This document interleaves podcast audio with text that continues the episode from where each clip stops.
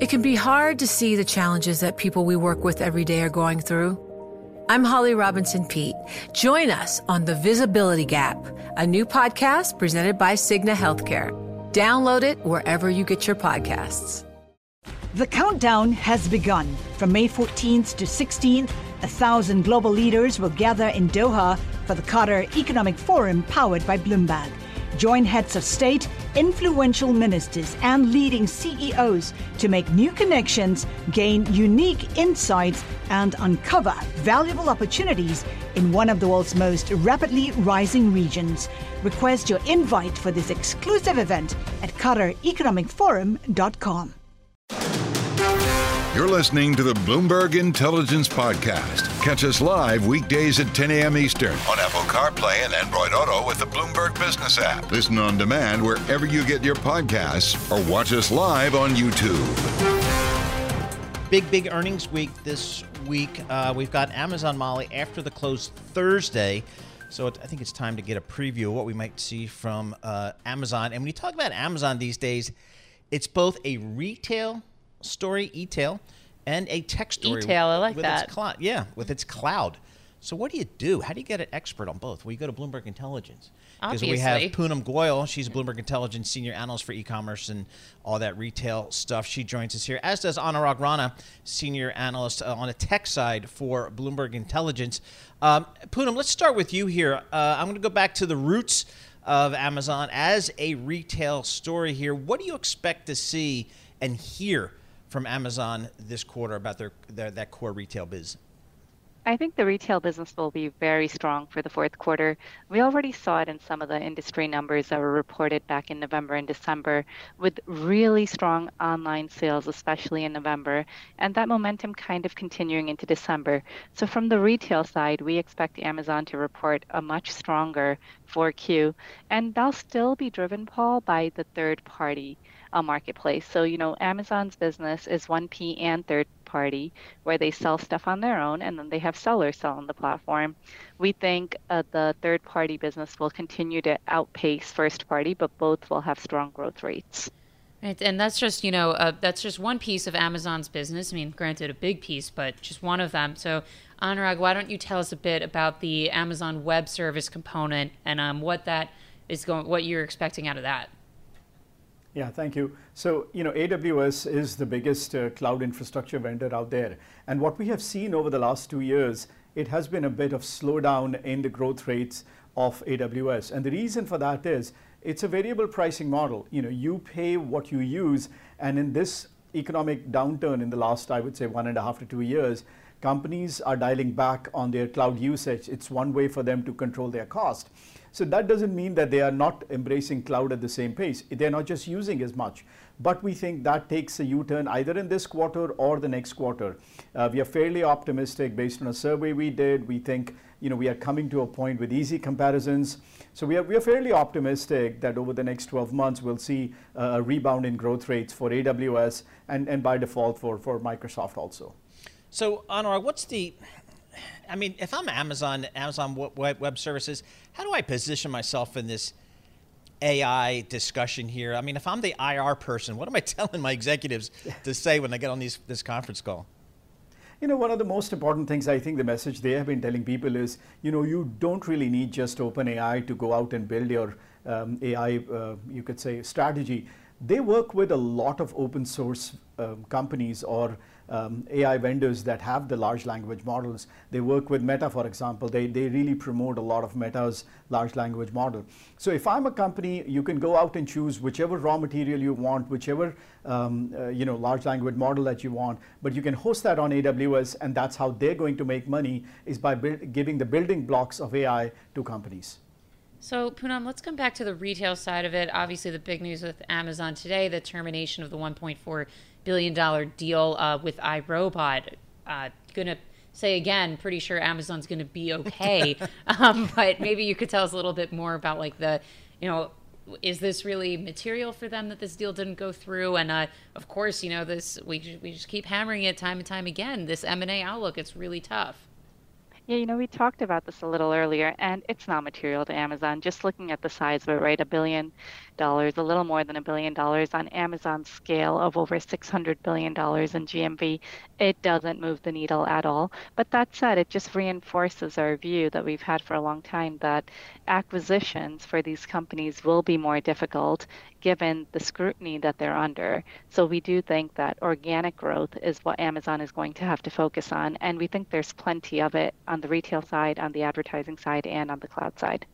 Just a little redhead crossing the Bloomberg terminal. I'll bring to your attention Renault to cancel Ampere IPO. So not good news for the IPO market. We'll get some reporting on that coming up. Uh, and Poonam, with the e-commerce side of Amazon, what's your sense? You know, talking to the Amazons of the world, the WalMarts of the world, how's the consumer these days, and how's the spending out there? The spending is pretty good, surprisingly. You know, we've been talking about the consumer possibly falling off and really slowing down their spend, but we haven't seen it. The holiday numbers suggest the spending is strong. I'd still say, though, I think people are picking and choosing where they spend. They're deciding where they want to spend their dollars, and Amazon has been a place where they're more likely to spend it, given the fact that they get speed, convenience, and really everything that they want from there. But that said, I do think that on the low end, you could see some issues arise as inflation and other concerns really do hamper their spending power. So, Anurag, uh, Poonam was just saying how the, the growth story for Amazon is really going to come more from organic growth rather than acquiring it. So, tell us about on the cloud side if you see a lot of um, organic growth opportunities coming from that business. Yeah, no, we, we expect actually growth to pick up. We think the growth is closer, going to be closer to 20% by the end of this year. Um, you know, this is a market that has a long, long, uh, I would say, runway. Uh, overall, cloud spending is still less than 20% of total tech spending, somewhere in that 20 to 25% range. Um, I, I, think we have a long way to go, and Amazon is right in the middle of it. Um, they are the biggest cloud infrastructure vendor, as I said, with over 40% of the market share. So, so I feel fa- fairly optimistic that this year we're going to see a rebound.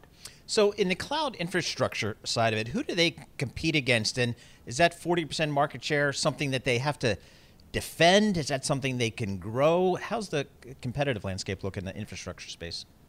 Yeah, in, in five years, if they are able to maintain it, I'll be very happy with that because what has happened is, you know, Microsoft has really gone, gone out big over the last, you know, seven, eight, ten years, and it is now the second biggest vendor. Now, surprisingly enough, this is a space where the smaller vendors cannot really make a dent because you need a lot of capital expenditures to come up with a cloud model you or infrastructure business you just can't do it in your garage you really need billions of dollars of data centers in order to um, you know really be good at this business so right now there are two big uh, vendors it's aws and it's microsoft azure and then after that we have google and you know the likes of oracle and ibm after that so last one here for you, Poonam. Just quick on the 30 seconds, looking at pharmacy and grocery for Amazon. What are the next developments there? There's a long way to go there. We think they're still in very early innings, and it's a harder market for them to crack. With grocery, they're trying to build out their fresh business, but we really haven't seen that much progress there. And on pharmacy, they're still very, very early on. So those are businesses that we haven't even factored into our growth scenario for Amazon. Mm, wow, yeah, that seems like a tough nut for them to crack, and for a lot of people. Um, all right, Poonam Goyal, Anurag Rana, two of our best analysts at Bloomberg Intelligence. Also, absolutely, our, some of our very first folks we brought on board at Bloomberg Intelligence many moons ago. Uh, but they cover, give us a little preview there of Amazon uh, because it is the giant retailer and it is a significant player in the cloud business. So you got to bring the two expert areas together, which we can do at Bloomberg Intelligence. And you can find Poonam's and Anurag's research as well as the other 400 analysts at Bloomberg Intelligence. B I Go on the Bloomberg Terminal. Best research on the street. You're listening to the Bloomberg Intelligence Podcast. Catch us live weekdays at 10 a.m. Eastern on Apple CarPlay and Android Auto with the Bloomberg Business app. You can also listen live on Amazon Alexa from our flagship New York station. Just say, Alexa, play Bloomberg 1130. Big, big news several weeks ago in the crypto space because we finally, they finally got approval from the SEC yeah. for a spot um, uh, Bitcoin ETF, and that was huge for the crypto space and big big news for the ETF space as well. So let's dig in, see how things are progressing there. Austin Reid joins us. He's global head of revenue and business at FalconX. What is FalconX? You ask. The largest institutional crypto prime brokerage in the world. Austin, thanks so much for joining us here. Uh, where are you based? Where is uh, FalconX? Yeah, first of all, thank you guys for having me. So excited for the conversation. Uh, I'm actually based in San Francisco, but Okay. our team is spread globally. We have an office uh, in Silicon Valley, New York, Chicago, uh, Singapore, Hong Kong, and London. So, So a little who- bit of everywhere. Who trades on your platform and what did they trade? Yeah, so we trade with a wide variety of institutional market participants. So That's everyone from today and topically ETF issuers who are active within the cryptocurrency space to hedge funds, asset managers, venture capital firms, really anyone that's looking to access liquidity on the spot markets or in the derivatives side of the cryptocurrency space. Our options business has seen substantial growth uh, over the past couple of quarters as well. So basically, if you're looking to get access to the asset class, hedge your exposure either in spot or derivatives markets, we work with a lot of those market participants. Yeah, tell us, uh, Austin, like why that recent news from the SEC regarding Bitcoin ETFs was so important, and what's that? What that's meant for your business? Yeah, for sure. Look, I think if you look at what the ETF means in the mid to long term, really the unlock with the ETF is net new pools of capital that historically haven't had access to the cryptocurrency or digital asset market, specifically RIAs and financial advisors within the US. So $30 trillion markets, roughly 40% of uh, US capital markets. And within that, they haven't had an instrument to access this asset class yet. And so the thought is the ETF provides a regulated instrument through which these uh, different market participants can get access, and that will increase overall adoption over time. So, in relation to our business, there where we service, we're a spot liquidity provider to a number of the ETF issuers. Within that, we've partnered. Uh, we've partnered to provide liquidity, and we did about 30% of the day one issuances uh, from a trading perspective itself. Interesting. Oh, okay, very good. I wanted to know, like, how has that impacted your business? So you saw it day one. We saw it day one. Look, this Okay. is something we've been preparing for for years at this Okay. point, right? In terms of building out the liquidity at scale, ability to transact significant size within this market. And so we've been working with different issuers, larger asset managers, as they've been preparing their crypto strategies. Um, and I think day one saw a significant amount of flows. And we continue to basically see consistent trading activity from those issuers. All right. So just for our listeners and for me, you're a prime brokerage. You're not an exchange like FTX. Correct. Correct. Now you trade you traded on FTX at some point, presumably. Yeah, correct. right? So we're a prime brokerage. Right. What that means is we aggregate liquidity from a number of different liquidity pools globally. Exchanges, proprietary trading firms, market makers. And so we trade with all major venues around the world, depending on the structure where the client is in some uh, in the regulatory jurisdiction.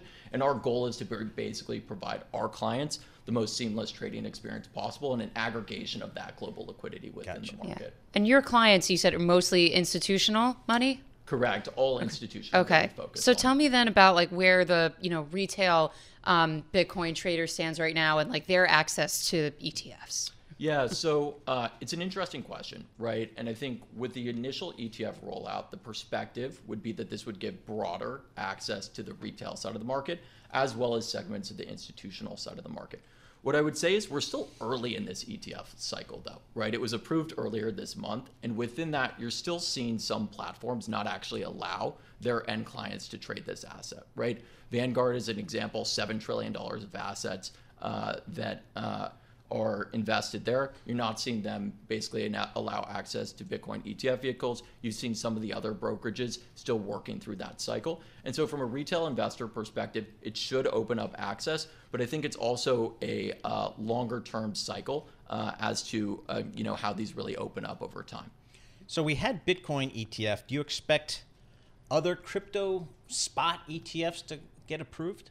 Yeah, so I think the next ETF that the market is looking at right now is the Ethereum ETF. Um, and specifically within that, there's a perspective from some market participants that you could see an ETH ETF approved later this year. What I would say is, uh, in contrast to the Bitcoin ETF, that realistically through Q3 and Q4, the market consensus was this was likely to happen. The ETH ETF, there's not the same level of consensus right now.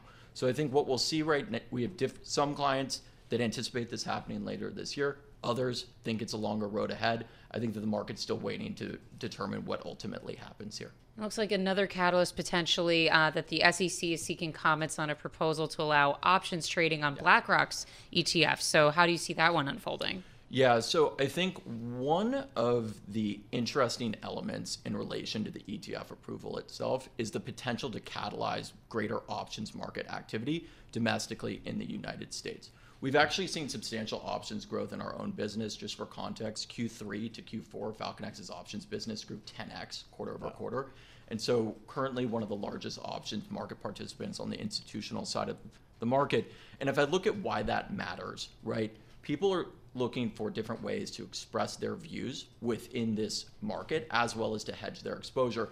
And over time, what you see as these options markets evolve around ETFs is actually greater liquidity going into those ETF instruments itself, and in the future, potentially a low uh, a lowering of volatility, right? So if you look at gold as an analogy, gold ETF options markets around those ETFs. What you saw is over time, that's a more liquid market, lower volatility within that market itself. And that actually attracts more capital over time because it's a more investable asset that is less volatile. Largest institutional. The countdown has begun. From May 14th to 16th, a thousand global leaders will gather in Doha for the Qatar Economic Forum powered by Bloomberg.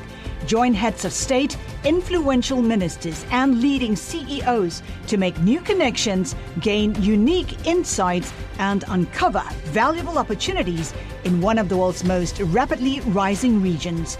Request your invite for this exclusive event at QatarEconomicForum.com. The countdown has begun. This May, a thousand global leaders will gather in Doha for the Qatar Economic Forum powered by Bloomberg, held in conjunction with our official partners, the Qatar Ministry of Commerce and Industry and Media City Qatar, and premier sponsor QNB. Join heads of state, influential ministers, and leading CEOs to make new connections and gain unique insights. Learn more at QatarEconomicForum.com crypto prime brokerage in the world. How do you define that? How do I define largest? Like, Yeah. is it uh, Like by volume or transaction yeah. volume? How does that, how's that work? Yeah, work? so defined from a volume perspective there, right? So like like I mentioned, we're active um, both on spot markets, derivatives markets, and partnering with clients both in the U.S. and globally. So what are other like who do you compete with for that market share? Yeah.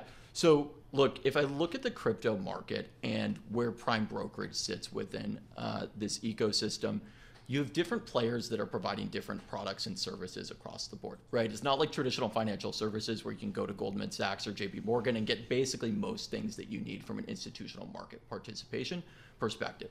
So where we're focused is trading, spot and derivatives markets, the extension of credit and solving capital efficiency for our customers, and providing technology to facilitate risk management. As it relates to competition, what you see is we compete with different players in each of those different segments could, those could be some of the proprietary trading firms in one. It could be uh, other trading market participants uh, in the other. But from my perspective, look, there's a huge market opportunity here. The question is how we grow this over time. I think uh, the ETF is a great catalyst, uh, and we're excited to continue with partner with you know wide variety of market participants to grow the pie. So I know that you're working with institutional clients, but I got to ask on behalf of myself and maybe other, you know, retail participants who are maybe a little bit hesitant to get into crypto. There's obviously, I think, since it began, just been a lot of skepticism around the asset, and obviously with FTX imploding, like a lot of concerns about the viability of it. So, what's your pitch to somebody who's like, you know, not involved in crypto, why they should? Yeah. So I don't spend much time actually convincing people to be active within the crypto space. Probably because right? they already are with Well, the people a lot you of deal people with. come to me, right? They're actually active already. Yes. Um, but like, look, within that, if I think, what's the value within crypto, right? And where's the value within Bitcoin? And why are people excited about the ETF as an example here? What you're looking at is a non-sovereign stored of value that's digitally scarce and solving uh, what many refer to as a digital gold, right? Why does that matter today? right? We're looking at a macroeconomic landscape of 70 plus elections globally, not just in the US. Within that, we'd anticipate loosened monetary policy lead, that could lead to inflation. Do you want to protect your assets against that? And then the other area that we see, uh, you know, our clients investing within crypto is some believe it could be a good geopolitical hedge over time. An increasingly uncertain geopolitical landscape, as you guys know. The question is, is a portion of your portfolio make sense to act uh, to allocate to this asset class. Um, but uh, obviously, you know, always recommend people look at all the risks and uh, corresponding volatility associated. Read the with fine print. I'm sure. Austin Reid, thanks so much for joining us. Really appreciate it. Austin Reid, Global Head of Revenues and Business at FalconX. Falcon X is the largest institutional crypto prime brokerage uh, in the world, and we're getting all getting a lot smarter on crypto. You're listening to the Bloomberg Intelligence Podcast. Catch us live weekdays at 10 a.m. Eastern on Apple CarPlay and Android Auto with the Bloomberg Business app. Listen on demand wherever you get your podcasts or watch us live on YouTube. Adam Coons uh, joins us from Winthrop Capital here. Uh, we talked to Adam about his, the markets and so uh, so forth going forward. Adam, you know, we had that big, big September, I mean, really kind of November, December last year that just ripped. Uh, equities um, just went uh, through the roof. Bonds actually turned in positive performance for the year. You know, um, what are you telling your clients here as we kind of start off another year? Do we just kind of start from zero and try to find some winners out there? What's the theme for you this year? Yeah, I mean, I think this year is going to definitely be a, a stock pickers year. Uh, I think fixed income will continue to be a, a primary story for, for returns. And it, it, that's going to come despite what the Fed does, even if the Fed doesn't uh, lower rates as quickly as some are saying. And, and we do believe that. We're, we're thinking really fourth quarter before they, they make any cuts at all. Wow, really? Maybe that's one. a ways off. Yeah, yeah. So, so we're, we're a little bit divergent from the consensus, and that's really driven by. Um, if you look at what the Fed has done through this cycle, they obviously got it wrong with the, the transitory nonsense. And we think they're going to act slow to do the same thing, right? They they were slow to raise rates, suddenly did it. We think they're going to be slow to, to decrease interest rates because they don't want to be wrong again, right? They don't want to lower rates and then see another flash of, of inflation. So I think that's really going to squeeze the economy. And uh, so that's going to be good for long term bonds. I think it's going to be somewhat uh, of a difficult year uh, for stocks, and that's driven by two things. One is what I just highlighted, is you're going to start to see economic weakness. But secondly, I mean, coming to this year, you, you nailed it, is we had that rally coming into the end of the year that, that really drove valuations to some somewhat unsustainable levels for specific companies. And I'm highlighting your Teslas, your NVIDIAs, and yep. obviously you're seeing the result of that with Tesla mm-hmm. missing and, and dropping quite a bit. So you're saying it's going to be a good year for long-term bonds. I'm looking at the 30-year right now. Yield peaked a little bit above 5% in October. That's when the pivot story started to become a bit more clear. And now we're at 435.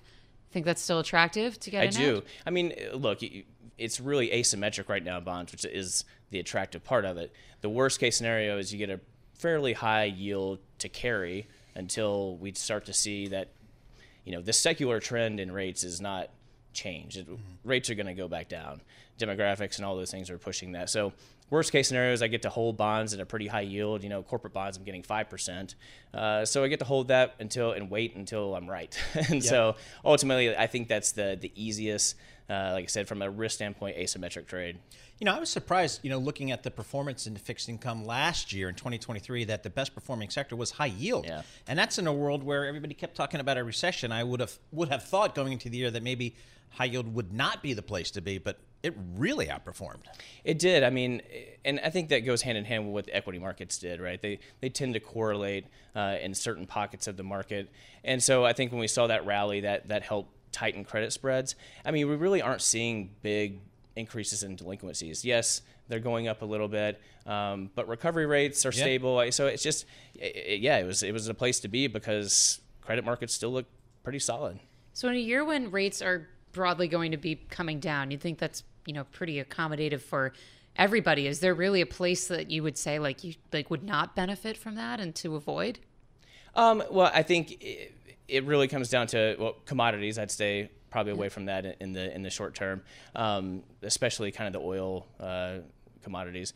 But if you're looking at stocks, I think once again, I, I think you want to stay away from the narrative-based companies, uh, like I said, in Nvidia, or where the AI narrative has really gotten out. oh, we're hand. over it. Yeah, I, I've been really? over it for a while. But I feel like it's just starting. I think there's going to be a pause, right? And then because uh, everyone's going to figure out, well, there's no monetization of this story of AI right now. So I think there'll be a little bit of a pause with that. Uh, you'll still see the companies like Microsoft and Alphabet that have an AI component, but have a real business model those will still do, still do well. But the companies that, that really just kind of got over their skis last year, th- that's where I would stay away from right, right now. So, big earnings week this week from a lot of the high profile names, including uh, Meta and Alphabet, as I call them, Facebook and Google. Um, why change a good thing? I don't know. Right. But um, in any case, um, I know they're names that you guys have an interest in. How do you think about Facebook, Google, that whole, I guess, digital advertising space? Well, I think it comes down to, uh, you know, once again, these are business models that have been able to adapt. Uh, Meta's gone through a, a, little bit of an identity crisis, but I think they're back on the right track where they're able to adapt to what the consumer behavior and those shifts are, we still think the consumer can kind of push this cycle out, and that's what's going to drive stocks like that, where advertising is really, you know, at the end of the day, the, the revenue driver. So that's why we think those companies can outperform uh, relative to some of the the hardware type companies. All right, so those ones are the the communication slash tech sector. How about healthcare? It looks like that's one that you've got your eyes on too. It is. I mean, if you look at valuations, and I keep saying that that word, it's obviously something that matters to the, this year. Um, a company like Merck where you know it, it is trading very attractively relative to uh, other companies in healthcare and then also just in the S&P 500 but you know it ran up significantly through covid obviously with their, with their uh, vaccine and then basically has given away all those gains. So I, what we see here is a company that has a, a, a nice amount of cash flow. Uh, yes, the pipeline in the short term is a little bit questionable, but we think that they can pull off an M&A strategy that will kind of help prop up uh, their pipeline in the future. I don't know. I mean, we just had our antitrust expert in here. I wouldn't be trying to get into M&A right now. That's fair. That is fair. It's, it's hard but, right yeah, now. It still seems like you can get healthcare deals done because usually what it is is like a big pharma company buying – a little guy who's yep. got some cool yep. yeah uh, new thing coming. So I, maybe just not in like healthcare as far as like insurance. You know, obviously like the Humana Cigna, yes. you know, that didn't go so well. I mean, it, yeah. it is does Merck have? It seems like if I'm going to have exposure to healthcare, it's got to have a GLP-1 angle, uh, an obesity drug. I was going to say they need an Ozempic. Does Does Merck have that? they don't, and I, I think that Lilly would be the play, pick right. behind that. Um, the valuation is is really what's giving me pause there, but I, I would still own Lilly. I probably wouldn't add to it, or you know, particularly in Indianapolis, dude. You right, have to own it. Yeah, I get it. Yeah, Eli Lilly, gotta love Lilly. In Indianapolis because I know that because a lot of my friends from business school went to Indianapolis begrudgingly, but they went there because it's Eli Lilly. yep. You know. That's the place, yeah. yeah exactly. So, um, so, but still, your highest conviction trade is that high grade, long duration so bond. Boring. So so boring. I know. So what's like like what's a piece of paper that you guys hold that you feel really comfortable with? Um, I mean, I look. I really do like tech, uh, TMT. When you're looking yep. at corporate bonds, um, you, you, can go out there and. Are you buying like com- you own the Comcast and yes, absolutely. Comcast, Charter. Uh, I like Cox friends. Communication. Yeah, yeah, I like Cox Communications. Yes, yeah. I banked absolutely. them for like 30 years. Look at some Dell. Company. Yeah, I mean Oracle. Oracle is honestly, honestly yeah. one of the cheapest. It's triple B, uh, but you're getting a lot of spread. Like so, you're getting well north of five percent uh, for you know a well cash flowed company. It just it, it's a no brainer for me. Nice. Cox right. Communications. Man, I made a lot of fees off of those. Good people, smart people. They made you work for it, but uh, they paid and they paid on time. Adam Coons, thanks so much for joining Thank us. You. Adam Coons is a chief uh, portfolio manager for Winthrop Capital Management located in Indianapolis. You're listening to the Bloomberg Intelligence Podcast. Catch us live weekdays at 10 a.m. Eastern on Apple CarPlay and Android Auto with the Bloomberg Business app. You can also listen live on Amazon Alexa from our flagship New York station. Just say, Alexa, play Bloomberg 1130. You kind of think about you know 2023 and the and the rip we had there at the end of the year. It's like almost I come into 2024. Now what do I do? Seems like I might have gotten all my performance at the end of 23. Uh, let's check in with Katerina Simonetti. She probably has some good views here. She's a senior vice president at Morgan Stanley Private Wealth Management. So Katerina, what's kind of the message you started off, you know, 2024 uh, with with your clients here after you know a pretty good 2023? Uh, Paul and Molly, thank you for having me on the show uh, yes, you know, surprisingly good end of uh, 2023, uh, where we investors seem to be so excited about the potential for the rate cuts. You know, we saw this, you know, pretty remarkable year end, and also, you know, somewhat unusual was the fact that the seven large stocks essentially carried the market. So if you look at the performance that investors experienced in the some of the broad indexes like S&P 500 for example, you know there were two stories of the index. There was a story of this magnificent seven stocks and then the rest of the market. So when we look at 24 it definitely continues being the story of the Fed. And it is really the timeline of the rate cuts that we're looking at, you know, first. And then of course the earnings, because to, to some degree, it is a little bit confusing for investors to figure out what they're hoping for. Are they hoping that rates are going to start coming down soon? And we have significant doubts that the Fed is going to start cutting in March. Or are they hoping for good earnings? That for the stocks that they have in their portfolio. We think it's a little bit of both. Well, let's let's delve into that timeline for the Fed rate cuts because I feel like you know you can ask five people and get ten different answers on this of when the Fed cuts are going to start. We hear March the earliest. Our previous guest said you know fourth quarter the earliest. So where do you stand in all that, Katerina? What do you think? Well, we think that uh, March uh, is a bit aggressive. And uh, in our view, we expect that the rates cuts are going to start in June. And of course, economic data is, will be something that will have to support it. So we're going to have to see some weakness because after all, all we can't forget that the rate cuts, you know, is it's economic stimulus. You know, this is what we do to stimulate the economy. But the question, of course, also is would Fed be willing to do something preemptively? You know, if this week is a huge week, we have earnings, we have job uh, data. We have the Fed uh, meeting that is coming up, and perhaps they give us some guidance as far as what they think on the timeline. You know, because if economy remains strong, you know, is it something that they're going to be willing to do? But in our view, it's we expect less rate cuts that market is pricing in.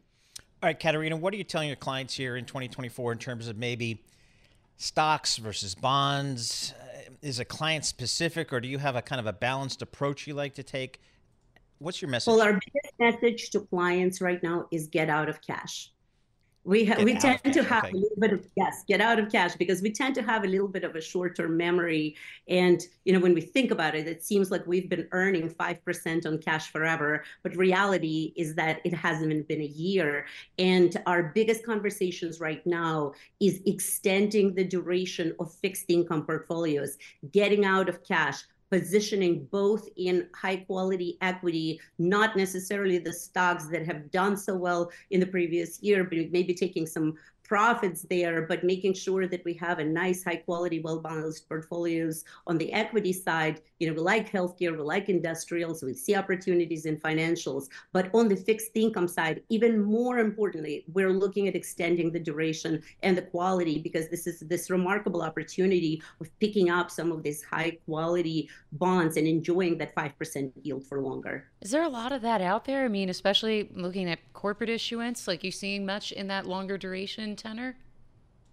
Well, Molly, there is longer duration, uh, duration, but there's also intermediate. And when we're looking really about you know that message of getting out of cash you know even getting a cd that is few years out you know looking at some corporate bonds investment grade corporate bonds you know just kind of trying to get as much of that yield as possible we might not be able to get that yield going out 15 20 years but we when we look five years out seven years out you know this is really something that is still out there absolutely the countdown has begun. This May, a thousand global leaders will gather in Doha for the Qatar Economic Forum powered by Bloomberg, held in conjunction with our official partners, the Qatar Ministry of Commerce and Industry and Media City Qatar, and premier sponsor QNB. Join heads of state, influential ministers, and leading CEOs to make new connections and gain unique insights. Learn more at QatarEconomicForum.com. The countdown has begun. This May, a thousand global leaders will gather in Doha for the Qatar Economic Forum powered by Bloomberg, held in conjunction with our official partners, the Qatar Ministry of Commerce and Industry and Media City Qatar, and premier sponsor QNB. Join heads of state, influential ministers, and leading CEOs to make new connections and gain unique insights. Learn more at QatarEconomicForum.com. So, on the equity side of the equation here, um, are there some sectors that you and your team like right here that you're trying to convey to your clients? Well, Paul, the first message is, of course, you know, trying to again, you know, getting away from the the the tech names that uh, that did so well, right? And it's the hardest thing to do to know when to take a profit and to reallocate, you know, to the areas that maybe have not done well but are positioned, in our opinion, better. And when we look historically, usually, you know, after the rate cuts, large cap is this sector, you know, that usually just performs better immediately but small and mid cap stocks you know are not that far after and in our view with the potential for rate cuts, but also with some of the geopolitical concerns that we are dealing with, especially you know some of the news that came out over the weekend as example. You know, we really our expe- our return expectations for this year, the risk reward are kind of low. You know, we are setting expectations to the clients that this is going to be the year where we position, where we get those quality positions, where we make sure that our portfolios are well diversified. We do like healthcare, we like industrials, we like financials. You know, they we like just generally dividend paying stocks as this core building block of the portfolios, but we're also setting timeline expectations that this is the positioning that is going to be more for 25 and even 26 what after the rate cuts, after that stimulus hits the market, you know, when there is another wave of growth that clients will be able to enjoy. So Paul is a huge fan of the Russell 2000, and I know it is a burning question for him is there a magnificent seven of the Russell 2000?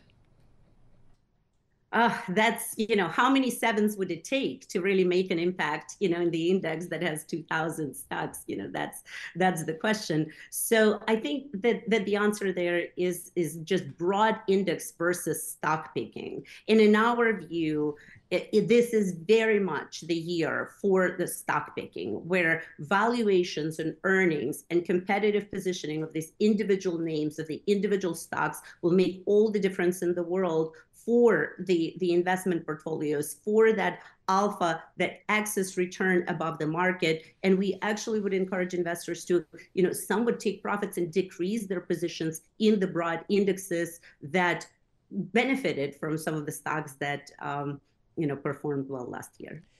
Uh, Katerina, one last question, about 30 seconds. What do you do with alternative investments? How do you kind of position them for your clients? We think alternative investments, you know, as far as diversifier or even return uh, amplifier play an essential role in the portfolio where appropriate. You know, it just really takes time to get educated in that space. But we think that at least 10, 15% of the portfolio, you know, could really benefit from some alternative exposure. Katerina, thanks so much for joining us. Uh, as always, Katerina Simonetti. She is a senior vice president of Morgan Stanley Private Wealth Management, joining us to give us her thoughts on these markets. This is the Bloomberg Intelligence Podcast, available on Apple, Spotify, and anywhere else you get your podcasts. Listen live each weekday, 10 a.m. to noon Eastern, on Bloomberg.com, the iHeartRadio app, TuneIn, and the Bloomberg Business app. You can also watch us live every weekday on YouTube and always on the Bloomberg Terminal. The countdown has begun. This May, a thousand global leaders will gather in Doha for the Qatar Economic Forum powered by Bloomberg, held in conjunction with our official partners, the Qatar Ministry of Commerce and Industry and Media City Qatar, and premier sponsor QNB. Join heads of state, influential ministers, and leading CEOs to make new connections and gain unique insights. Learn more at QatarEconomicForum.com.